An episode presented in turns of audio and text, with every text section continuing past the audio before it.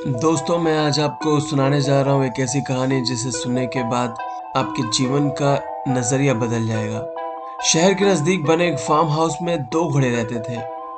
दूर से देखने पर वो दोनों बिल्कुल एक जैसे दिखते थे। पर पास जाने पर पता चलता था कि उनमें से एक घोड़ा अंधा है। पर अंधे होने के बावजूद फार्म के मालिक ने उसे वहाँ से निकाला नहीं था, बल्कि उसे और भी अधिक सुरक्षा और आराम के साथ रखा था।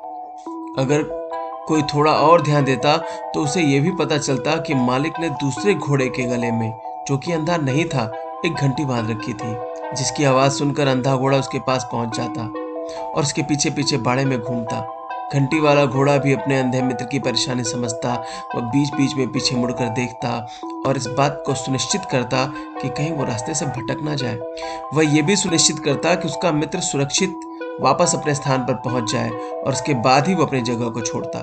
दोस्तों, बाड़े के मालिक की तरह ही भगवान हमें बस इसीलिए नहीं छोड़ देता कि हमारे अंदर कोई दोष या कमियाँ हैं। वो हमारा ख्याल रखते हैं और हमें जब भी ज़रूरत होती है तो किसी ना किसी को हमारी मदद के लिए भेज देते हैं।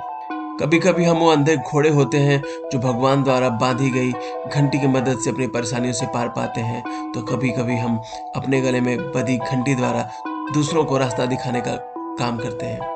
इस जीवन में जब भी आप प्रॉब्लम में रहिए तो इस बात का भरोसा रखिए कि कोई ना कोई आपकी सहायता के लिए ज़रूर आएगा। और अगर आप प्रॉब्लम में नहीं है, कोई दूसरा प्रॉब्लम में हो तो आप उसके काम आइए, क्योंकि आप उस वक्त उस घंटी बधे घोड़े की तरह हैं, जिसे प्रभु ने भेजा है उसकी सहायता के लिए। धन्यवाद।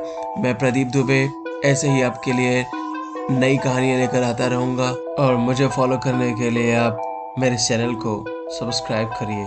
आप सभी को बहुत बहुत धन्यवाद।